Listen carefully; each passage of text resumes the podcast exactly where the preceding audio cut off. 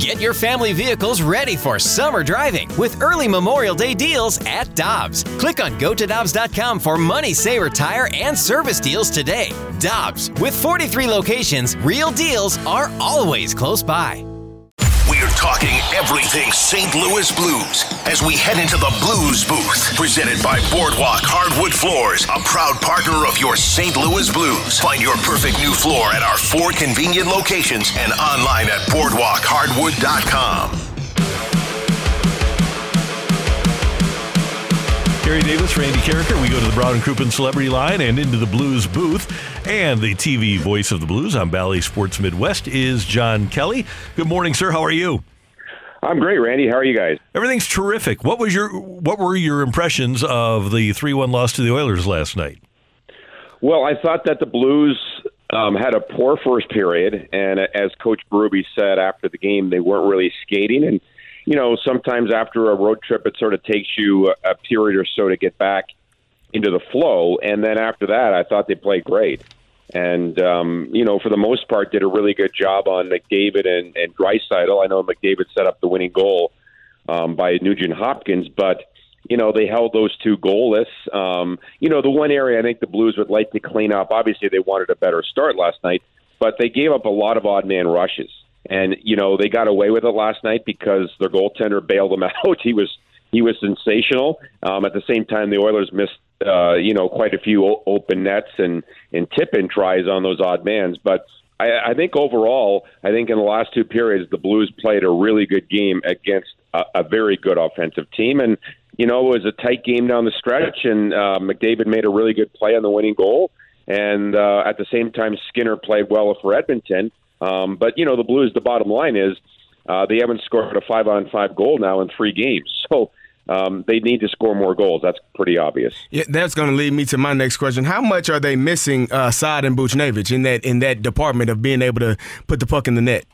Well, Carey, anytime you take out top players, um, obviously you miss those players, right? And it it it throws your lines off a little bit. And um, you know, I, I think the Blues' best line in in late last season, really in the playoffs, was was Robert Thomas with Buchnevich and Tarasenko, and that trio has played only one game together. That was the opening game. So, uh, you know, Buchnevich was a 30 goal scorer. Saad had 24. So, um, yeah, they missed them, but uh, all teams have injuries, and it gives opportunity to other players. But I, I think that in, in last night's game, the Blues did a much better job of going to the net and creating chances, um, much better than they did in the last 30 minutes or so in Winnipeg on Monday when they didn't generate a lot in, in the last half of the game.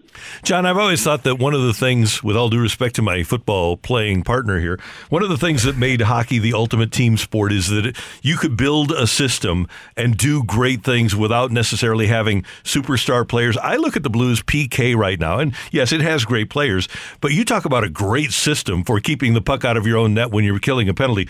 They're 100%. They're as good as it gets.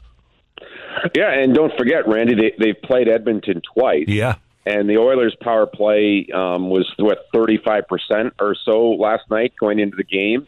And last year they were third in the league. So you you face one of the top power plays in in two of your five games, and you've done a great job. So I mean, PK always starts with great goaltending. That is the foundation of, of killing penalties because the other team's going to get chances, right? You, you can't hold them shotless, although they did it the first three games or so.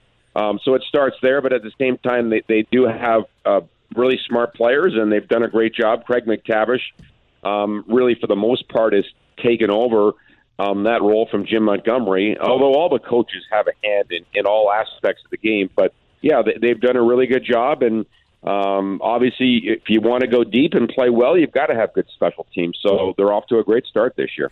Hey, John, Ryan O'Reilly got his first point of the season last night, and, and when he got the goal, it looked like uh, just a weight was lifted off of his shoulders. Do you see him maybe pressing a little bit because he was not able to get those points to get anything going offensively?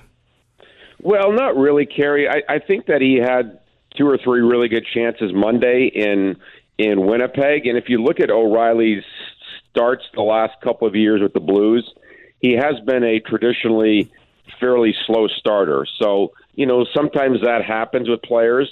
Um, at the same time, his line is one of the, the lines that's been affected with, with the injuries, you know, no Saad and, you know, a new player in Kyrou Hasn't played a lot with Kyrou over the last few years, so he has a new right winger. But um, Ryan still does so many things in all three zones that he, he's an effective player. But uh, obviously, like any player, any offensive player, you want to produce and.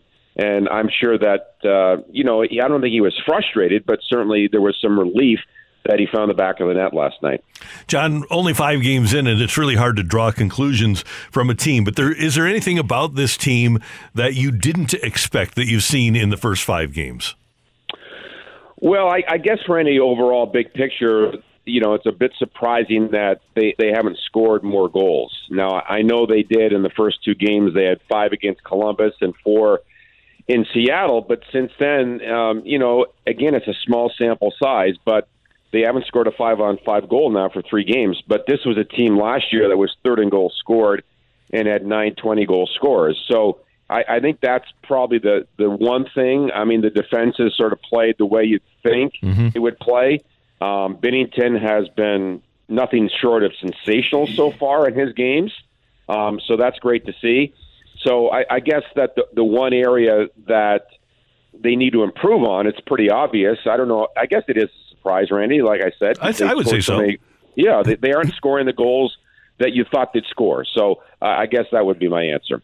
The the defense last night seemed it seemed okay. There was a, a point where uh, Edmonton was on the power play for the entire two minutes, and and the the, P, the, PK could not get off of the ice. What did you see during that series of, of play, and, and how well they're playing defensively, other than just Jordan Binnington?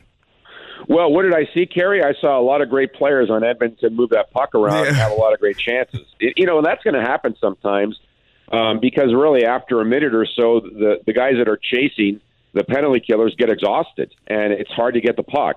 Um, at the same time, Binnington made some marvelous saves, obviously, and you know they kept them they kept them without a goal. So um, again, that's going to happen, and the Blues dodged a bullet there and and uh, got away with it. But you know, the Oilers when they throw out those those five guys in the power play with Nugent Hopkins and um, obviously McDavid and Draisaitl. I mean, you know, all three players were were top picks in the draft, and they're they're skilled and and some of the best in the world. I mean, I think pr- it's pretty obvious that McDavid and Draisaitl are the best one-two punch at center in the NHL. So when you can hold those guys goalless and do a good job in the PK, then you've done a pretty good job.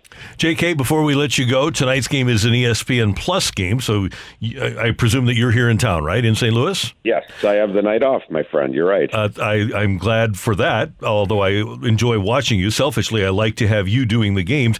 But Nashville, uh, the Blues have developed a really nice rivalry with Nashville. They play a lot of close games. They're always fun games. And Nashville, even though they aren't off to a great start, you know they're going to present a big challenge for the Blues tonight. Yeah, and, and they're a rested team, so this is a tough back to back. A couple of things, Randy. Nashville won its first two games of the year over in the Czech Republic. They beat San Jose, and since then they've gone 0-4 and 1.